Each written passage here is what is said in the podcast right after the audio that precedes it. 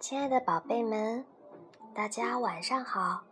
今天，虫虫姐姐给大家带来的故事叫做《好想吃榴莲》。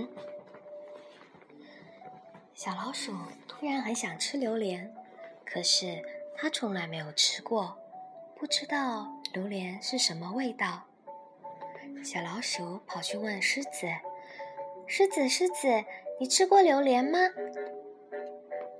狮子想，榴莲是什么东西啊？听都没有听过。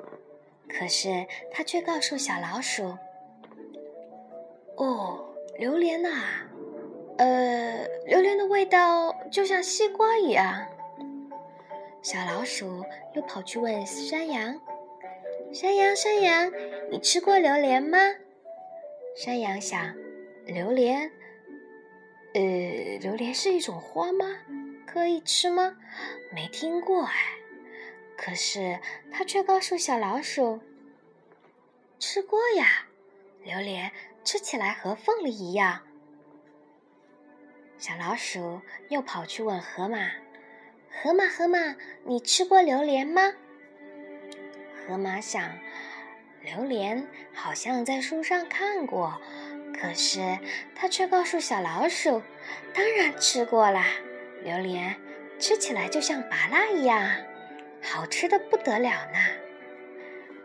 哇，榴莲吃起来又像西瓜，又像凤梨，又像拔蜡，真是太神奇啦！